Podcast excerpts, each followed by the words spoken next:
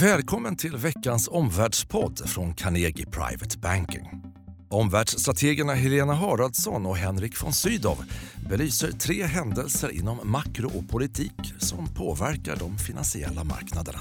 Det är torsdag 29 november, klockan är 9.30 och vi har haft en vecka med en viss optimism på marknaderna. Vi noterar investerarhuset som till och med pratar om hopp om julrally fram till eh, årsskiftet här nu. Det där återspeglar kanske den här miljön med ökad volatilitet och viss slaghet på börserna. Eh, I den kontexten ska vi prata just om då den svenska konjunkturen, de europeiska utsikterna och inte minst vad gör centralbankerna framåt just nu? Dessutom inför G20-mötet, hur spelas handelskonflikten USA-Kina ut framåt? Tre analyser på 10 minuter. Välkommen till Omvärldspodden. Helena, konjunkturoro eh, har ju satt ett fokus på centralbankerna. Igår kväll då så pratade Fed-chefen Powell i New York och sa att det kanske inte blir eh, så många fler räntehöjningar. Det där har ju bidragit till att både USA-börsen och nu Stockholmsbörsen lyfter. Vad kan vi förvänta oss härnäst från Fed? Fed har möte 19 december. Också ECB har möte på Lucia-dagen den 13. Ja, det stämmer. Många sa att vi fick en tidig julklapp igår. Det här var ett överraskande besked från Fed-chefen Powell. Eh, I oktober så sa han att vi var långt ifrån en neutral räntenivå. Igår kväll så sa han att vi är nära en neutral räntenivå. Åtminstone intervallet för det. Och vad det här betyder är ju med det han sa igår att man kanske inte ska vänta så många räntehöjningar utan vi är ganska nära färdighöjda.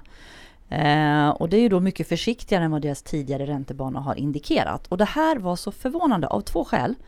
Det första och kanske det man nu funderar på det är ju att Fed har varit oerhört kritiserad utav Trump. Mm. Då trodde många att här vill Powell visa självständighet och nu kan man då ha en misstanke om att han faktiskt gav efter. Och det andra är att även om det har kommit lite svagare signaler så är ju ekonomin alltjämt stark faktiskt.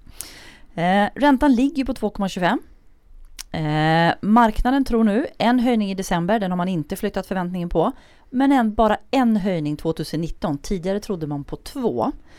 Eh, man har ju balansräkning som ett instrument också. Men även där har Trump kritiserat Freds åtstramningsåtgärder. De så kallade QT, QT-programmen. Exakt. Eh, hör du, eh, du är delvis inne på det där, men vad tror du eh, marknadseffekter lite grann över tid på det här? Ränterisken går ner. Allt mm. annat lika så är det positivt för börsen. Det såg vi igår, framförallt i USA. Mm. Det var tech och konsumtion som ledde uppgången. Asien dock på morgonen, inte alls lika positivt. Japan knappt upp och Kina faktiskt i röda siffror. Så mm. det är mm. lite intressant och något att följa. Eh, men eh, räntegrejen är ju framförallt det då, att eh, de föll tillbaka men inte så mycket för marknaden inte tordas tro på Fed riktigt, deras Nej. tidigare räntebana då. Mm. Men på lång sikt vill jag betona, det är vinst och konjunktursignaler som kommer styra börsen ja, och bolagsvinsterna. Några valutaeffekter, dollareffekter? Ja, framförallt på lång sikt också. Det är ju illa om det här skadar Feds trovärdighet om man upplever dollarn som än mer politiskt styrd än vad man har gjort tidigare. Och framförallt tror jag Powell kan få problem tror jag, om inflationssignalerna fortsätter stiga, för det är det han ska begränsa. Mm. Vi såg ju i mellanårsvalrörelsen så var ju Trump aggressiv mot eh, eh Fed-chefen. Mm. Nu fortsätter han med det här också efter en valkampanj. Ja. Vi följer. Ja. Det kan ju vara en attack. Ja, det är lite besvärligt faktiskt. Då. Om vi går från, från eh, Fed till eh, Europeiska centralbanken, ECB. Mm. Eh, och också några kommentarer kanske om Riksbanken här då. Eh, ja. Läget inför ECB om vi börjar med dem. Ja, Lucia-mötet. Mm. Eh, man kan ju tycka att ECB borde kunna ha större utrymme och skicka duvaktiga signaler. Å andra sidan är de duvaktigare från början så att säga. De har ju sagt en räntehöjning först efter sommaren nästa år, då, 2019. Men det är intressant, Daget duckade ju många frågor på förra mötet genom att hänvisa till det här decembermötet, för det är då man sätter nya prognoser mm. för ekonomins tillväxt och inflationen. Och här har vi i Europa sett svagare makrosignaler. Vi har mm. också politiska orosmoln som kan få effekt både på ekonomi och finansiella marknader, nämligen Brexit, men också Italien, även om man där har lite mildare tongångar nu. Mm. Eh, det är klart tycker jag att ECB kommer att avsluta obligationsköpen vid årsskiftet. Utan här handlar det mer om vad ger de för verbala signaler, alltså ordmässigt. Vad väljer de för ord? Hur beskriver de risker och hur uttrycker de sin beredskap? Det kan Mm. påverka börs och valutor. Om vi går från ECB, ECB till Ja. den svenska Riksbanken. Eh, Riksbanken brukar inte vilja avvika så mycket från ECB men nu har de ju tydligt redan gjort och signalerat att de ska höja i december eller februari. Alltså 20 har de möte före jul och sen 13 februari. Mm. Men jag hoppas verkligen att de inte tvekar att gå mot nollränta i alla fall i ett första steg. Det tror jag marknaden gillar att de håller fast vid. Mm. Det är några centralbankstunga möten då, Mm. dagar som är fyllda av centralbanksmöten fram i, i december här. Mm. Vad, vad är din slutsats inför detta? Ja, Feds tal minskar ränterisken men ökar risken för en svag dollar. Jättespännande med ECB, de har haft svagare konjunktursignaler. Riksbanken borde våga närma sig nollränta enligt plan. Mm. Om vi då går vidare och tittar mer på den svenska konjunkturen så har vi pratat om just det här att vi har under hösten haft en, en konjunkturoro som har gett en vinstoro och det har Mm. pressat börserna. Igår kom ju den färska svenska konjunkturbarometern från Konjunkturinstitutet. Hur, hur står det till med företagens optimism framåt? Ja, tittar vi på total optimism, alltså inte bara industrins, då det är inte så svagt alls. Alltså. Det är klart att det är den svagaste barometernivån på två år, men det är ändå klart över en normal nivå. Så det pekar ändå på en viss styrka och det som håller upp optimismen det är industrin. Eh, hushållen och bostadsbyggandet däremot fortsätter att försvagas. Så det är en lite Mm. tudelad bild. Mm. Om vi tittar på trender i konjunkturen, vad Mm. tycker du är mest intressant just nu om vi skulle starta då kanske med industrin? Ja, det är att eh, den svenska barometern och vad industrin säger inte alls bekräftar den här konjunkturoron. Det tycker jag är intressant. Eh, deras omdöme om orderstockarna inom tillverkningsindustrin, det är en ny högsta nivå. Den har alltid varit bra, men nu skjuter den upp ytterligare då. då. Order är framåtblickande. Det är det som sen ger produktion och anställningar. Eh, och orderläget är bra även på exportmarknaderna. Det är lite intressant. Och de sektorer som är positiva i den här barometern, och det var ju både stål, massaindustrin, men också maskin, motorfordon och läkemedel. Så ganska brett. Mm. Och om vi går från industri till svenska hushåll och till hushållen kopplat detaljhandeln. Mm. Eh, vad ser du för trender där? Ja, där får vi bekräftat en betydligt svagare bild. Dels husbyggarna som har det tufft, de tror på minskad aktivitet. Eh, bygg generellt har gått från att först ha haft brist på arbetskraft till att nu se också dämpad efterfrågan. Eh, hushållen, det är oroande, de blir allt mer pessimistiska, både om sin egen ekonomi men också om landets. Och vi har också sett på detaljhandelssiffror att man trendar ner mot en tillväxttakt på endast 1,5 procent. Så mer pessimism än normalt då, då. och där ser vad man frågar hushållen. Planerar du att göra ett stort kapitalvaruinköp de kommande 12 månaderna? Då är det färre och färre som säger att de planerar det. Vi ser också på olika dataserier hur utlåningen till hushållen ökar i långsammare takt. Lägsta sedan 2014. Vad betyder det här för 19 om trenden fortsätter ner? Sen hade vi en inflationssignal som var lite ny. Det är förvånande men detaljhandelsföretagen, framförallt dagligvaror och motorfordonssektorerna då säger att de tror att de kan höja priserna. Mm. Och då är inflationen inte död. Det här prisförväntningsindex det är högsta sedan 07. Vad kan man förklara det med? Svårt. Vet ej, kanske Ja. att de har haft det så tufft. Alltså dagligvarorna har ju haft dyrare import. Just det. Och du kanske inte är så priskänslig på mat. Eh, motorfordon, ja. Kanske lite bättre men det är ju en kapitalvaruinköp. just det. Så det Eh, den korta slutsatsen från KI-barometern? Ja, eh, industrisignalen i K-barometern går lite på tvärs mot den allmänna konjunkturoron. Orderstockarna är starka även på exportmarknaden. Optimistiskt alltså? Ja, inom industrin. Ja, den tredje analysen Henrik, naturligtvis G20 som pågår fredag till lördag i Buenos Aires, Argentina. Ledare för världens största ekonomi samlas. Det är Merkel, Ja. det är May, det är Modi och det är förstås Xi Jinping och Mm. Donald Trump.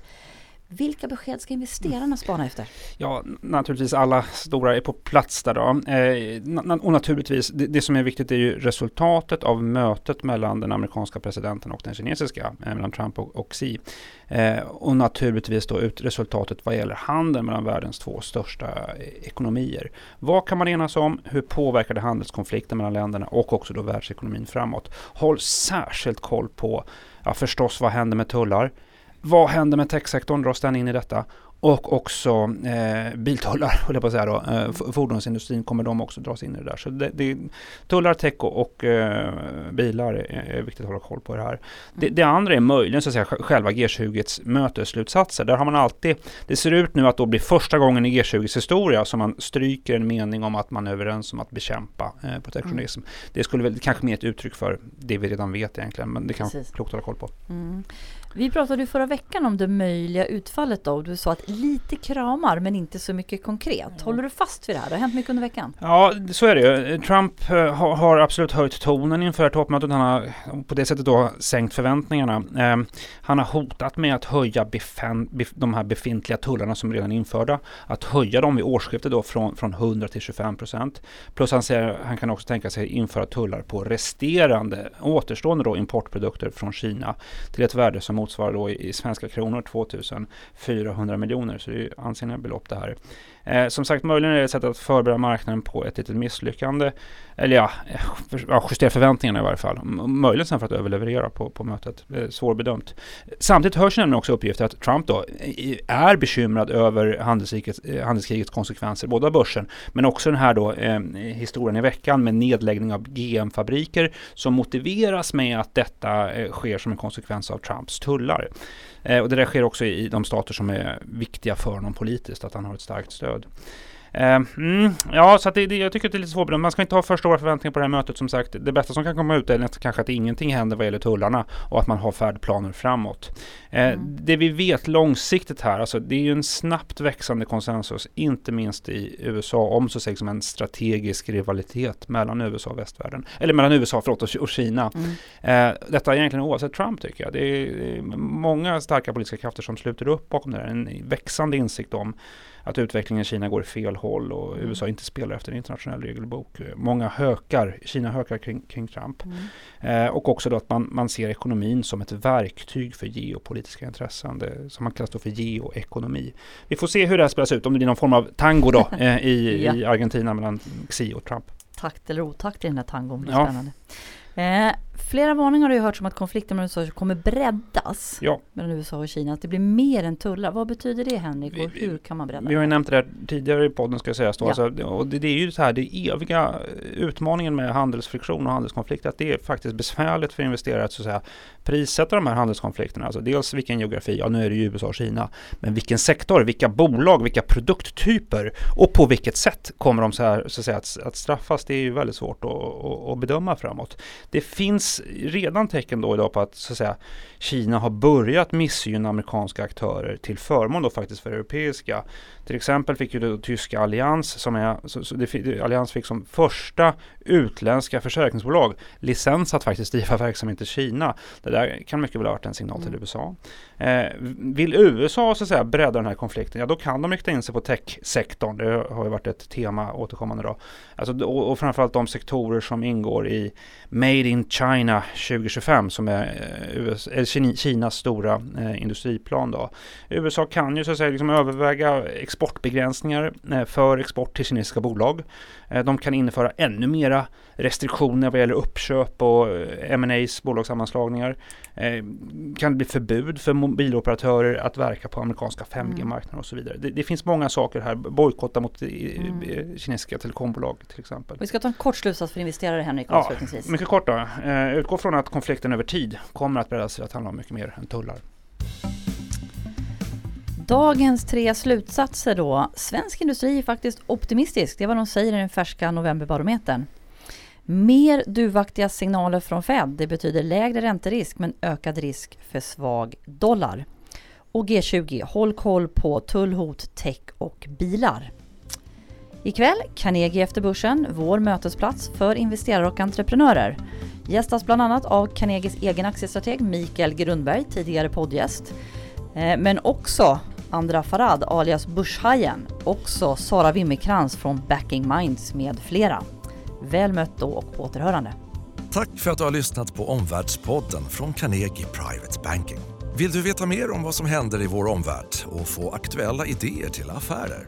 Gå då in på www.carnegie.se veckans viktigaste och prenumerera på vårt nyhetsbrev.